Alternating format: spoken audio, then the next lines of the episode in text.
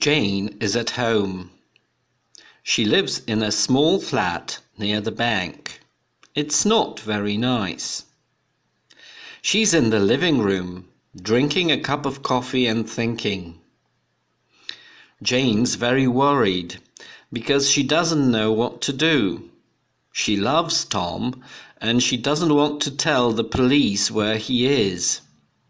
But she doesn't want to go to Rio either. She wants a quiet life. Judy goes to the window and looks out. There's a police car in the street. Two big policemen are walking towards her house.